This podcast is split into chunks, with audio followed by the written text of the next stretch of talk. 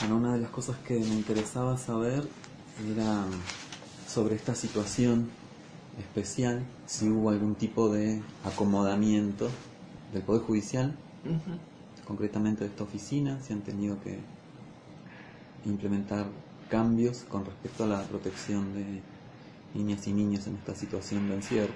Sí. Apenas comenzó la, la cuarentena, digamos a los pocos días de comenzar la cuarentena, eh, nos preocupó muy especialmente la falta de denuncias de violencia intrafamiliar. Hubo lo que podríamos definir como una frenada en seco de las denuncias.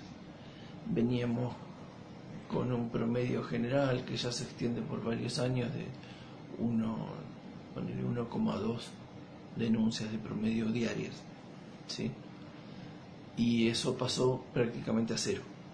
Nos preocupaba además, eh, especialmente porque la situación de contexto, como, como vos decías y como genera la preocupación, indica que la, la violencia dentro de las familias debería aumentar y no disminuir. ¿sí? Así si uno repasa rápidamente. Eh, la convivencia extendida por muchas más horas que lo habitual de manera forzada, niñas y niños que no tienen actividades ni escolares ni otro tipo de actividades y que están en la casa demandando, digamos, eh, la situación económica.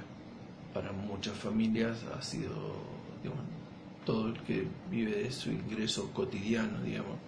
La cuarentena significó también como una caída inmediata y abrupta de, del, flujo de dinero. ¿no? Y esto abarca varias clases sociales, no solamente eh, eh, los sectores más pobres, digamos, sino también a, muchas que podríamos calificar como clase media, que, que tenga como profesión un gasista, reparaciones en los domicilios, o sea, peluquerías, digamos, hay un montón sí, de... son más los rubros que quedaron cerrados. Frenados, claro. Entonces, todo esto, vos miras ese panorama y, te preguntas, che, ¿qué, ¿qué, estará pasando con la violencia familiar? Y uno tiene que decir, tiene está peor la situación. Esta expectativa negativa, digamos, y por otro lado este dato de que no hay denuncias, era muy incompatible y nos generó mucha preocupación. Inmediatamente reunimos a, todos los organismos que venimos trabajando con esto, digamos, quienes acudieron a la convocatoria, fue el Comité de Emergencia Municipal, que fue el ámbito donde planteamos esto, pues nosotros decíamos, esto es una consecuencia de la emergencia, de la situación de emergencia, eh, generada, decretada, como queramos decir, por, la situación del virus. CENAF, Desarrollo Social de la Municipalidad, la Policía, el Juzgado de Paz, el Juzgado de Familia, el hospital, especialmente atención primaria, salud mental y servicio social, eh, bueno, para ver qué es lo que hacíamos. Entonces, lo que veíamos era que había ocurrido como una interrupción en una cosa que venía fluyendo, que es entre la casa donde hay un problema de violencia, contra especialmente, lo habitual es que sea contra mujeres y contra niñas y niños, se había interrumpido esa conexión, digamos, y el sistema estatal que atiende esa situación de emergencia. Así que bueno, eh, desplegamos ahí algunas acciones, por ejemplo, eh, eh, lo primero y que creo que fue bastante importante y funcionó fue que la comisaría de la familia, además de tener un teléfono, tuviera una línea de WhatsApp para recibir denuncias, consultas, pedidos de, emergencia. Y definimos como dos números, este, este número de la comisaría de la familia para, para WhatsApp y el 911 para no llenar a la gente de números de, y el 911 por teléfono. Sin perjuicio de eso, el resto de las bocas de recepción, digamos, de los eh, de las denuncias, el juzgado de paz, el juzgado de familia, la denuncia presencial en la policía, en el centro de salud y lo que fuera, quedó y también se reforzó. Yo que sé, por ejemplo, el, el teléfono fijo del juzgado de paz, yo lo derivé a mi celular. Entonces, cualquier persona que llamara a cualquier hora del día, o de la noche o de fin de semana o lo que fuera, yo la atendía. ¿sí? Eh, bueno, pero no reforzamos esto, sino para no enloquecer a la gente, sino dijimos, ante la urgencia de violencia en la casa, 911 o el WhatsApp. Pero quien tenía el número del juzgado como una referencia llamaba y yo lo atendía, aunque sea de madrugada. Eh, ¿Qué te ha sucedido en este tiempo? Sí, eh, situaciones más ordenadas. Ocurre que lo habitual es que la gente recurra a la policía. ¿sí? Y está bueno que sea porque si me llaman a mí en una situación de emergencia, yo tengo que llamar a la policía y decir, pusiste un eslabón más en una cadena que tiene que ser lo más rápida y corta posible. Eh, pero sí he recibido bastantes llamadas vinculadas con distintas situaciones. Un tema, y que por ahí tenga que ver con, eh, con la pregunta que vos me decís, no, no en términos de algún adulto que ataca a un niño, pero sí una circunstancia que pone en jaque algunos derechos de los niños, ha tenido que ver con, con el contacto de, en los casos en que mamá y papá no están juntos, contacto de las niñas y los niños con mamá y con papá. ¿sí? Esto quedó establecido en el decreto que no era una excepción a la cuarentena. Es decir, el decreto tiene una estructura así. La regla general es donde te agarró la noche del 19 al 20 de marzo, te quedas ahí hasta que termine la cuarentena, que de hecho todavía no terminó. A eso se pusieron una serie de excepciones. Por ejemplo, venir a trabajar acá. La fuerza de seguridad, la fuerza de salud, eh, los negocios que tienen que ver con las empresas y de productores y comercializadores de alimentos, todo un listado de excepciones en el cual no estaba el cumplimiento del régimen de comunicación de niños y, madres o padres. Y esto fue motivo de muchísima consulta, atenciones, mucho.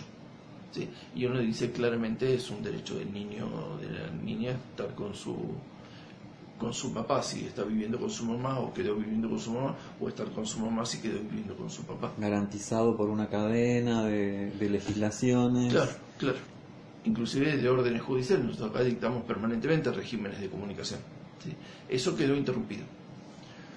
Tiene que ver con la circulación de la gente, tiene que ver también con la protección de, la infancia en términos de cuanto, en cuanto más lugares estás, más vas duplicando, triplicando tu, eh, tu exposición a un eventual contagio, ¿no? porque además se arman cadenas que no, a primera vista no está, dice, bueno, está en la casa de la mamá y está en la casa del papá, listo.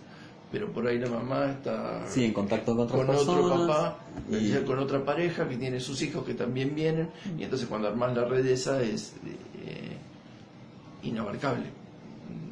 No nos corresponde a nosotros, ni, ni, creo que, que sea lo útil acá, digamos, ponernos a discutir si está bien o está mal. O sea, de, la de las dos grupos de derechos que tenés que elegir. Así que, ¿qué priorizo? Que los chicos cumplan con su derecho de estar con la mamá y con el papá y eso, o priorizo el derecho de proteger a los chicos de la circulación de la enfermedad, yo que sé, se decidió esto. De hecho, esto significó, digo, más allá de esta discusión política, si se quiere, que, de política buena, ¿no? Política y de derecho. Claro. Más allá de eso, lo cierto es que la decisión que se tomó implicó cercenar un derecho de los chicos que es compartir con, la otra progenitora o progenitor con quien no está viviendo. ¿sí? Bueno, esto generó muchísimas de las llamadas, te digo, eh, un porcentaje muy grande tiene que ver con esto. Después, con el correr del tiempo, el tema de las denuncias se fue acomodando, pero bastante más adelante. Eh, yo te diría que recién ahora estamos tomando como, como un ritmo normal, llamémosle, de, de denuncia. Pero hubo todo un periodo en el que las denuncias fueron mucho menos de las esperadas, en un contexto en el que lo esperable era que fueron más. Y concretamente con la cuestión de, las visitas y, compartir tiempo con la mamá y con el papá en los casos de, no, esto no está resuelto, o sea, esto no ha cambiado. Oficialmente yo no puedo hacer cumplir un régimen de comunicación Sí, es cierto y nada, obviamente dejamos que esto fluya, yo pienso que tenemos que hacer así, en muchos casos ha funcionado. Había dos excepciones, ¿no? Uno que era una cuestión laboral, es decir, si la, ponele que la mamá vive con los chicos y quedaron en la cuarentena con la mamá y la mamá es médica. Sí. Se habilitaba que dejara a los chicos con el papá para ir a, a trabajar. Si el, el papá eh, quedó con los chicos y el papá se enferma, quedó habilitado para que los chicos pasaran con la mamá y el papá pudiera ser atendido. Pero no para que fueran y volvieran. No para, la- claro, estas dos situaciones excepcionales, no para lo normal, que es los miércoles los chicos dejan de estar con mamá y pasan a estar con papá, y ninguno de los dos trabajos, ninguno de los enfermos, no. Claro, corre- eso no- desde la no reglamentación. claro. De hecho, Mu- están funcionando otras cosas. Muchas veces ha, ha fluido, digamos, eh, individualmente, digamos, de manera personal entre, entre la familia, que me parece bien, digamos, no, no me expido sobre, sobre eso. Imposible en el caso de que una y otra persona vivieran en distintos en distintas provincias, digamos, Chubut, Río Negro, porque el paralelo ha sido, bueno, esto ya es conocido, el paralelo se terminó convirtiendo en una en una valla La infranqueable. franja de Gaza. Sí. No, pero mm, yo mismo he ido a buscar a, a mi nieta a la casa del papá, llevarla hasta el paralelo, frenar ahí en la- Sí, sí. adelante de toda la policía y me preguntan, ¿y usted no sé qué? Vengo a dejar a mi nieta, la viene a buscar la mamá. Ah, juntarse Ah, el ¿usted es el paralelo. abuelo? Sí, sí, esto, Bueno. esto funcionó. Depende de quién esté. Por hubo eso, en- hubo en policía que pidió certificado de salud. Sí, sí. Bueno. Y el tema del recorrido de esa situación, en vez de irse acomodando, fue cada vez peor, digamos. La- eh, particularmente del lado de Chubut se fue poniendo cada vez más áspero. Sí. Inclusive incumpliendo, digamos, esto no tiene nada que ver con la pregunta, pero incumpliendo eh, las excepciones del, del, del decreto nacional. O sea, Sí. Yo tengo muchas compañeras, la secretaria, una de las secretarias del juzgado vive del lado de no podía pasar, le dijeron, sí, anda, pero no volvés a tu casa. Cuando ella estaba habilitada por, eh, por el decreto a, a laburar. O sea, Y otras definieron. Lo- con lo- a los únicos que respetaron, creo, no, no he tenido noticia que tuvieran problemas, es el personal de salud. Eh, pero al resto, y, y la única excepción no era el personal de salud. Digamos, Senaf ha tenido problemas tremendos, más le quedan- han quedado vehículos del otro lado. Bueno, pero esto no tiene. Bueno, sí, Sí, tiene que ver, tiene mucho con, que ver. con lo que vos decís. El sistema estatal, por lo menos podemos definir que el sistema estatal de protección de la infancia se vio seriamente dañado eh, por la interrupción del paralelo. Es decir, la secretaria que yo estoy diciendo es la secretaria de familia. O sea, el juzgado ha tenido que trabajar después de mucho tiempo, han instalado una suerte de, de posibilidad de trabajo desde la casa muy eficiente. Acá ahí esto mejoró muchísimo.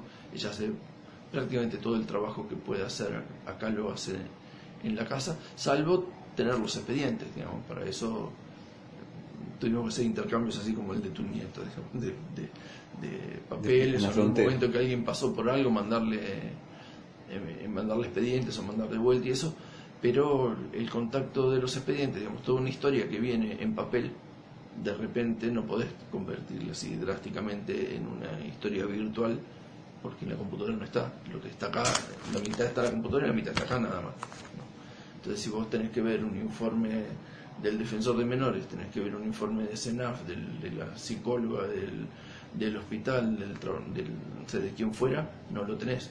O tenés que tener personal auxiliar que esté Sí, que fotografiando, es mi tarea, buena parte de mi tarea acá es esa, digamos, asistir a todas las compañías que están trabajando desde la casa.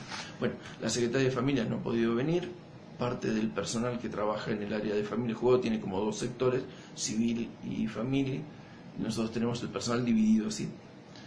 Eh, de los tres compañeros que trabajan en civil, dos viven, en, uno en el hoyo el otro en Lago Pueblo, no podido venir y hubiera estado bueno. Eh, a CENAF se le complicó indeciblemente la, la situación al punto de quedar vehículos oficiales del otro lado y no poder traerlos.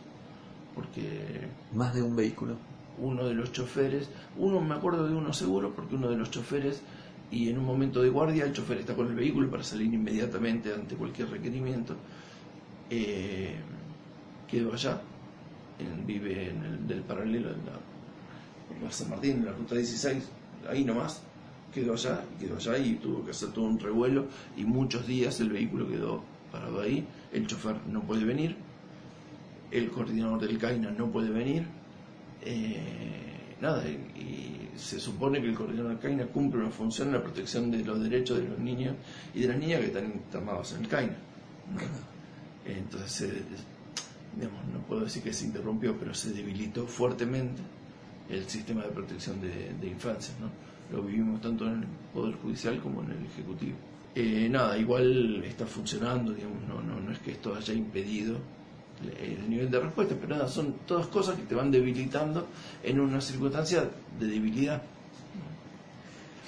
Marcelo, y otra pregunta que me interesaba, otra cuestión que me interesaba tenía que ver con la relación que hay entre eh, las escuelas, las, los docentes cuando eh, toman conocimiento de situaciones donde se están vulnerando los derechos de niñas y niños, de sus estudiantes, cómo es la vinculación con, con el Poder Judicial, con, la, con el juzgado. Sí, digamos, la relación más directa nuestra es con el ETAP en general, ¿sí? que es el organismo digamos, que canaliza estas, esta situación. Sin perjuicio de eso, eh, nosotros nos comunicamos directamente con cualquier docente, directora, director, ya sabe que acá viene y ni hablar en el juzgado de paz, digamos, esto es cotidiano, desde situaciones de abuso, situaciones de violencia o también en el juzgado de paz yo he atendido un montón de situaciones por ahí de mamás y papás que nos mandan a los chicos a las escuelas y nada, cuando ya el sistema educativo, nosotros siempre decimos que lo importante y el primer paso es trabajarlo al máximo dentro del sistema educativo, judicializando, digamos, lo menos que se pueda esto, pero de repente un, eh, no puede más. Hicimos 25 acuerdos, fuimos 80 veces a la casa y la nena sigue sin venir a la escuela, al jardín de infantes, a la primaria, lo que fuera. Eh, muchas veces intervenimos, los citamos desde el juego de paz, pero cantidad de veces eh, para, digamos, de alguna manera colaborar con el sistema educativo en que los chicos vayan. Eh, esto lo discutimos bastante con, con, mis compañeros del, juzgado de paz. Técnicamente no es una función del juzgado, pero lo que yo les decía es, eh, nosotros atendemos contravenciones, tenemos que pensarnos en función preventiva, digamos. ¿Qué hago? Espero que el flaco no vaya a la escuela, que crezca y después lo tengo preso como contraventor o hago algo ahora para no tenerlo, digamos, para hacer una apuesta más a, favor de él, de este niño, de esta niña.